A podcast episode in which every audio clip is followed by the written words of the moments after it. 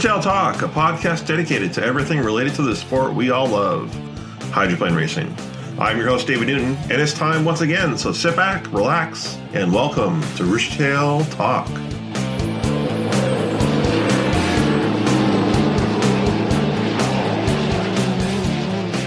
It is August 8th, 2023, and this is episode 109. Well, race fans in Seattle, it feels like summer's over. It's a gray, drizzly day outside in the mid 60s, and Seafair is over. Uh, yesterday, the Seafair and Gold Cup race is in the books. And growing up in the Pacific Northwest, I always felt that when Seafair ended, so did my summer, because just a few days away, we're going to be going back to school. Um, I guess it's the same for me now, as I'm a teacher, and I'm dreading my summer break ending. But not only does it mark the near end for summer, Seafair marked the end of the H1 season, as it was a short season, only four races in the whole series this year. And I think the fans finally got the race that they've been longing for, that they have waited and longed for. Um, as as almost every heat last weekend was deck to deck, thrilling races on the water. I want to talk a little bit more about that. I think the fans probably just enjoyed it even more after the first two races not having a final heat due to weather and timing. And then in Tri Cities, unfortunately, three of the boats jumped the gun. Uh, there were penalties on the water, which was actually, to be honest, really confusing for all the fans. I think all the fans I was near on the Pasco side had absolutely no idea what was going on in the water. Um, but it was a fun race for the fans in Seattle.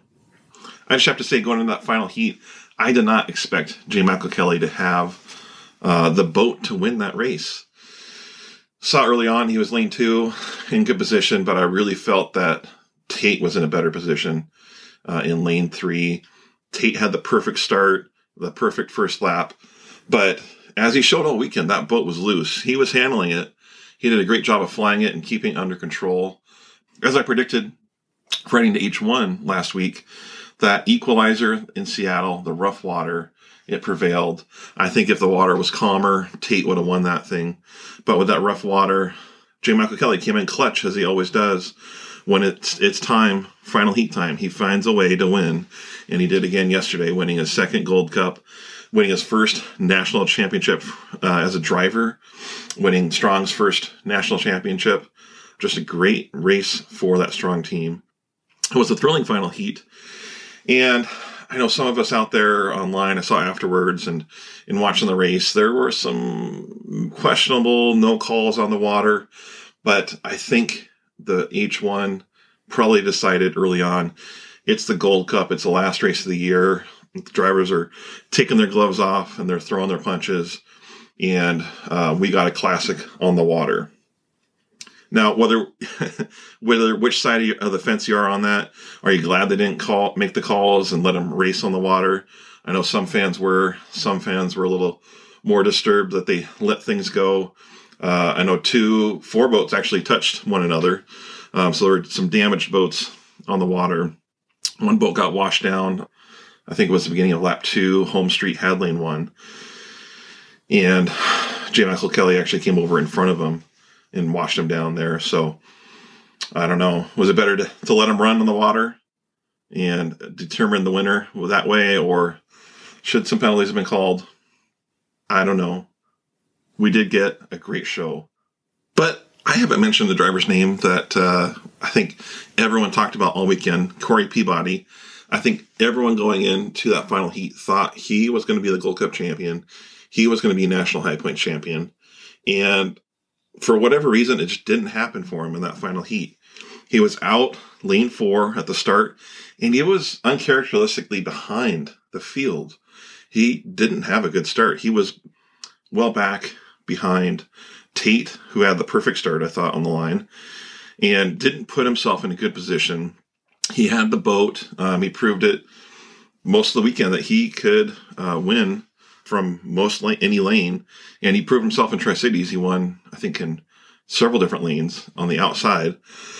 Had a great boat setup, but um, as the announcers were calling all weekend, who's going to solve the Peabody puzzle, and J. Michael Kelly solved it in that final heat. But going into that final heat, Corey Peabody had the points advantage for the high points race and was odds on favorite to win the Gold Cup. Always fun to see an underdog win. I'm glad glad to see that happen in style in Seattle. But if we take a look at the points for the, the end of the year after four races, of course, J. Michael Kelly won. He had a narrow margin of victory over his teammate. He ended the year with 5,284 points. Second place was Corey Peabody in the Beacon Plumbing boat with 5,200 points overall. So only 84 points separated first and second place. Hard to recall a final heat end of the year where the points race was decided in such a small margin. Um, always, it's fun to see that happen. Uh, again, with that parity in the sport, just good for the sport overall to see it come to the end because there's been so many years in the past where we've seen that where we've seen the national championship be decided a race early in the year or be decided very early in the race, the last race of the year, and it not be as exciting and thrilling as it was this past weekend. Definitely one team that kind of snuck in there. The Flavor Pack actually snuck into third place overall. They finished the year with 4,181 points. Fourth place going to U11.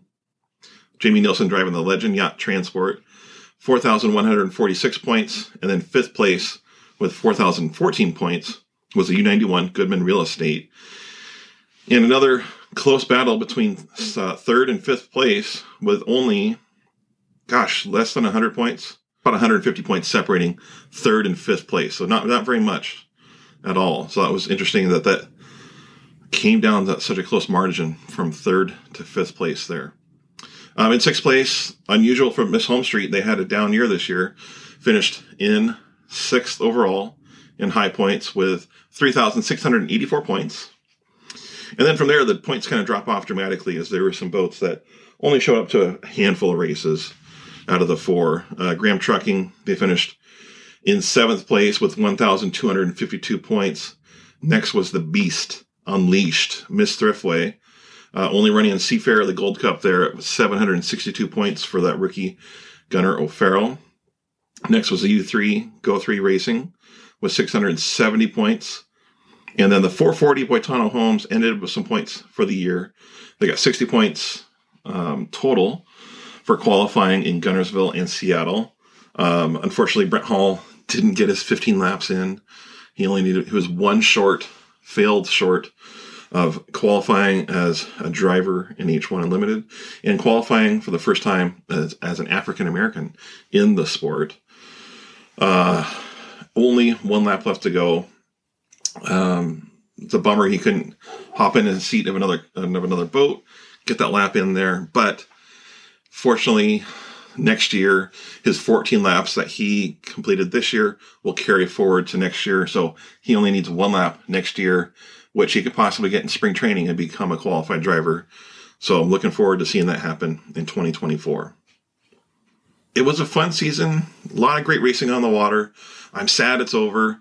Um, not sure if if if you saw Chip Hanauer's interview with Paul Silvi on King Five TV, but in a word, he kind of said it's kind of sad, right? Unfortunately, San Diego was canceled. Don't have that fifth race of the year. It's early August. I think the last time the H1 season ended in Seattle in Seafair was back in 1972. And since then, we've had races go past, go past Seafair and go past August into September and even into October. Unfortunately, this was a short year, but let's think about some positives here. What were some takeaways from the season? And one, probably the biggest positive of the year has to be the live footage that H1 has going for it right now. Um, they've really dedicated their time and efforts into putting a good show online live for the fans. And it's, it's, it's, it's really shown itself as a great tool for the sport. And I'm hoping this, this can be something that can save the sport because they're getting such awesome shots from the drones. I've talked about that almost every episode, I think, this year in, into last year as well. Uh, but that team has such great shots with those drones footage. Um, they've been throwing in some old races for the downtime so, to keep the fans alive um, and to and motivated to watch the the race going on. And uh, I loved that the this last race they brought on John Walters, a legend in the sport. Uh, won the first race as a, a, running a turbine hydroplane, and just a wealth of knowledge uh, because he's set up boats, he's worked on boats, he's driven boats, he knows the insides and outs of those holes you know, of hydroplane racing in general. And he was able to give, give such great insight to what the drivers were going through, but also what the boats were going through. And that's something that we haven't had as much in the narrating side of the sport uh, lately. And it was uh, great to hear some of those technical aspects of how the motors are performing, uh, what the crews are going to be doing to the props and setups it was um, really refreshing to hear that in the announcing side. And I'm just hopeful that he can come back next year and do some more announcing or find some other drivers, crew members that can give those insights with the announcing for the races. But all the fans I've talked to just really love what they've done with that live stream, the footage, the drone shots, and it's been uh, really, I think, a great tool for marketing for the sport hopefully that will show next year. Hopefully, get some more interest and in, insight in the sport, um, and just help see it grow back to what it, it should be. Right. Uh, the second takeaway I got from the season is the parity in the sport.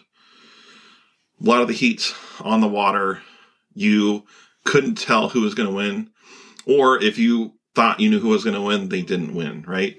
There was a heat where I thought uh, on Saturday the flavor pack was had it down had it, had the, the rest of the field covered. And J- Jamie Nielsen in the Legend Yacht Transport um, got a perfect start and won the heat. So that's just an example of uh, you don't always know who's going to win in the sport.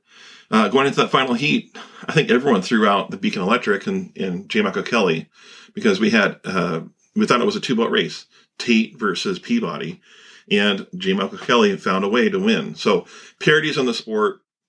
Out of the ten teams that entered races this year, I think we had six different drivers win heats. So a lot of parity in the sport, which is something that hasn't always been there.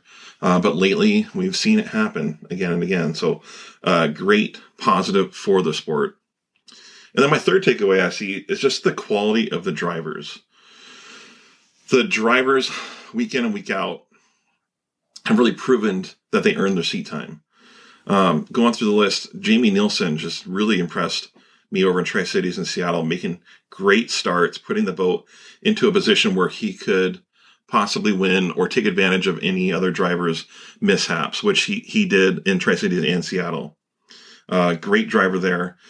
And if he had just a little bit more speed, we'd see him on the podium uh, and in, in the winner circle a bit more. Uh, of course, Corey Peabody, we talked about him uh, having a per- perfect weekend over in Tri Cities, uh, having I think three heat wins in Seattle, putting the boat where it needs to be to win. J. Michael Kelly coming in clutch in that final heat, coming away with a victory with uh, a boat that we didn't think would be in the winner circle on Sunday.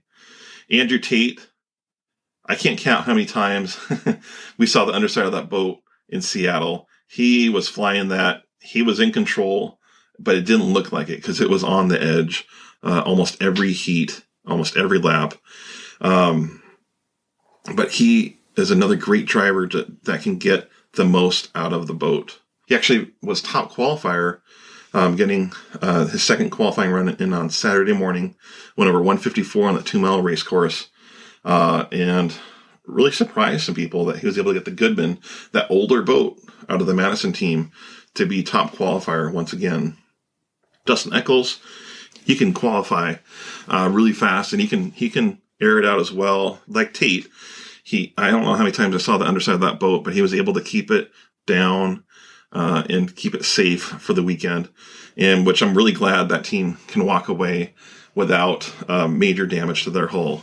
Got a little bit dinged in the final when when Peabody slid out into them, but um, overall, I'm glad that they came away with the, the hull intact. Um, and then another person, actually, so a couple rookies turned in some heads.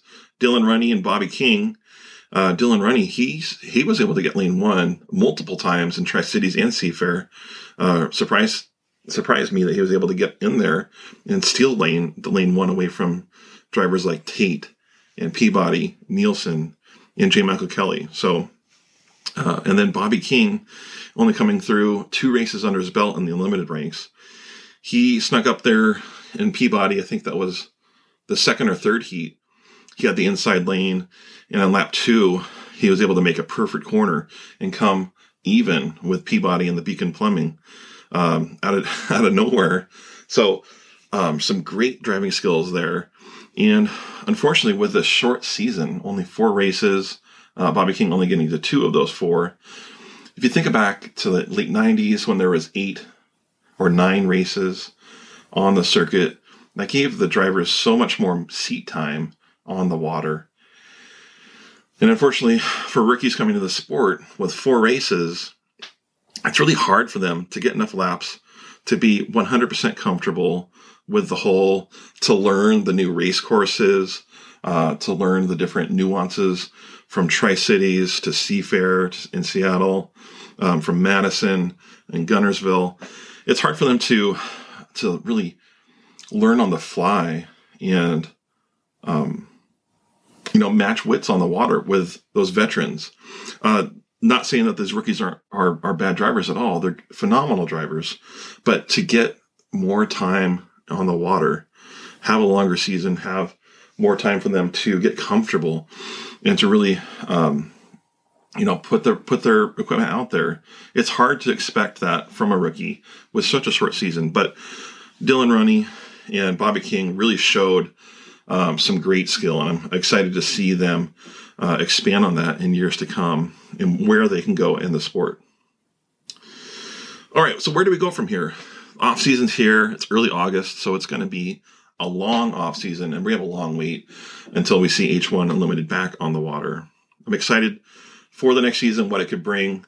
But with this long off season, is in any sport and anything in life, really, we always want to improve upon ourselves. And I'm hoping that this can be some time for H1 to improve upon themselves because there's so many positives in the sport, as we talked about with the live stream, the parity, the great driving um, the racing on the water. It's a great product on the water right now. But how can we improve on that? Because as in anything in life, like I said, we want to get better. We want to make it better. And what can be better for the fans and have a better experience for next season? And I, I don't have any answers. I just have questions. And I'm curious, as other fans, what would you want to see for next year? I know we don't have much power, but maybe get our voices heard and there's always so many different corners and avenues that need to be worked on. But what could H1 prioritize for the next year? I see three big things here uh, as race sites, uh, the 80 mile an hour per rule, and engagement for fans on the beach. So with race sites, as I said, it was a four race season. And I know H1 has been working on this and trying to get more races on the circuit. They've been having a push to get down to Vancouver, Washington, on the other side of the Columbia River, um, down from Tri Cities, right? Uh, they had their uh, exhibition there last year, so they're trying to get back uh, more races on the circuit. And I've heard rumors about other possible race sites, which are rumors. And I've said again in this show, I don't want to exploit rumors and give false hope um, or even uh, gossip about what could be with that. But hopefully, that we can get some more races next year. Would love to see us get back even into some old circuits like Evansville, as there's a lot of fans there that would love to see the race come back in Detroit. Thinking about with races, right now we have a three day race product on the field or on the water. Maybe to get more races on the circuit, maybe they need to narrow it down to a two day event or even a one day event just to get more um, possible race sites out there. So I'm hoping that next year we could see uh, a return to San Diego to be at five races and then bump it up to six or seven, maybe get back to Detroit, hopefully find another uh, race to add to the circuit. Um, I mentioned the 80 mile an hour rule as because it seems to be a topic every year, right? They've been improving upon it. They had the strobe lights, Um, they're they're getting they have the technology now that when the boats come back, they know precisely when they were below 80 mile an hour or not. But it does cause some controversy and confusion um, if after the race or if the boat drops below 80 miles an hour and then a penalty is assessed after the race. I love seeing the fight for lanes, but I think in Tri Cities, uh, when three boats jumped the gun, were too way too early, um, couldn't drop below 80 miles an hour, um, and fans are confused and, and don't understand what's going on. Maybe do we talk? Maybe should there be talk about changing that, or are we happy with what the product is in place? It would be awesome to see the 80 mile an hour rule still be in effect, but have the technology to be instantaneous so you know right away. But that's got to be a huge cost to get that equipment and get that in place. So at least for now, we know the truth. They, H1's been very open and honest about the calls. They've been very clear and transparent with that. They show all the data and all the proof online. But all other fans and other sports and other um, race boats shifted and gone to uh, and shifted and gone to assign lanes based on qualifying.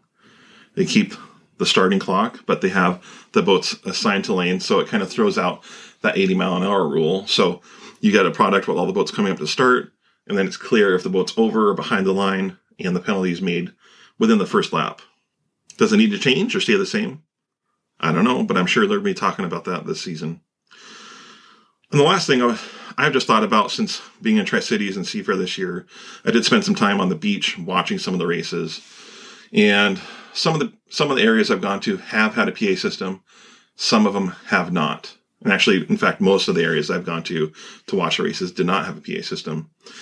I've been fortunate this past year or past couple years. I, I purchased a radio scanner, and on Facebook they've posted uh, the H1 officials um, radio and they've posted other race teams frequencies so you can hear and listen into the chatter of what's going on on the race course which is awesome as a fan because you can hear what penalties are called right away and you know the order um, you know exactly what's happening on the water um, so, but very few fans have radio scanners and in tri-cities on sunday i watched on the pasco side there was no pa system over there for the most part the fans kind of saw who won. You could see them out in the front at the end. But especially in that final heat, fans had no idea what was going on. People were confused and just kind of left in a in a daze um, as they didn't understand who won. And it makes me think about that casual fan that doesn't really know the rules and the nuances of the sport. They see the boats going fast. They love the excitement and the thrill of the boats dancing across the water and that close deck to deck racing. But how do we teach and explain the sport to casual fans so they can understand what's going on? It makes it hard when there's, you know, different rules that we don't see on the beach, right? You see, have the N2 violation, the fuel flow, 80 mile an hour rule, uh, gun jumpers. What were the penalties being called? How do you make that more uh, how do you connect the fans to understand what's happening on the water? Again, there's a lot of areas in Seattle that had no PA system as well. And the areas I went to with that, the, the fans were very more laid back and just kind of watched the boats run around the water and didn't really know what was happening. So, um, they definitely have it set on the live stream it's easy to tell what's happening when you watch the live stream. But for those fans that go to the race and watch it in person, I don't know how you would connect them to make it more engaging, but also just to get a better understanding for them who was who's doing what on the water. But how do you how do you connect the fans to the sport more that are in person? I don't know. I'm sure there are ways out there and the things that we can talk about this. But uh, again, long off season ahead of us. Hopefully, a lot of uh, time to spend in growing the sport to becoming uh, back to what it was in the glory days and to be just a better overall product uh, for us race fans. All right, fans, what did you think of the year? Did you enjoy it? What aspects did you like? What was positive for you? Uh, what do you want to share with me? I would love to see your comments on Facebook, Instagram. Love to see your posts and and share with me your thoughts. You can find us on Facebook at Roostertail Talk and on Instagram as well at Roostertail Talk. Would love if you could follow and subscribe on Facebook and Instagram. And don't forget to check our website out at www.roostertailtalk.com. And I'll post updates as we go along this uh, off season. I'm going to continue my broadcast further into the off season this year. I won't have an episode next week, but make sure you stay tuned as I'll be returning to the airwaves on the 22nd of August. We'll take one week off. We'll come back. We'll have our next episode. I've got a few interviews lined up. I'm excited to see what I can get on the podcast coming up here for you. But until next time, I hope to see you at the races.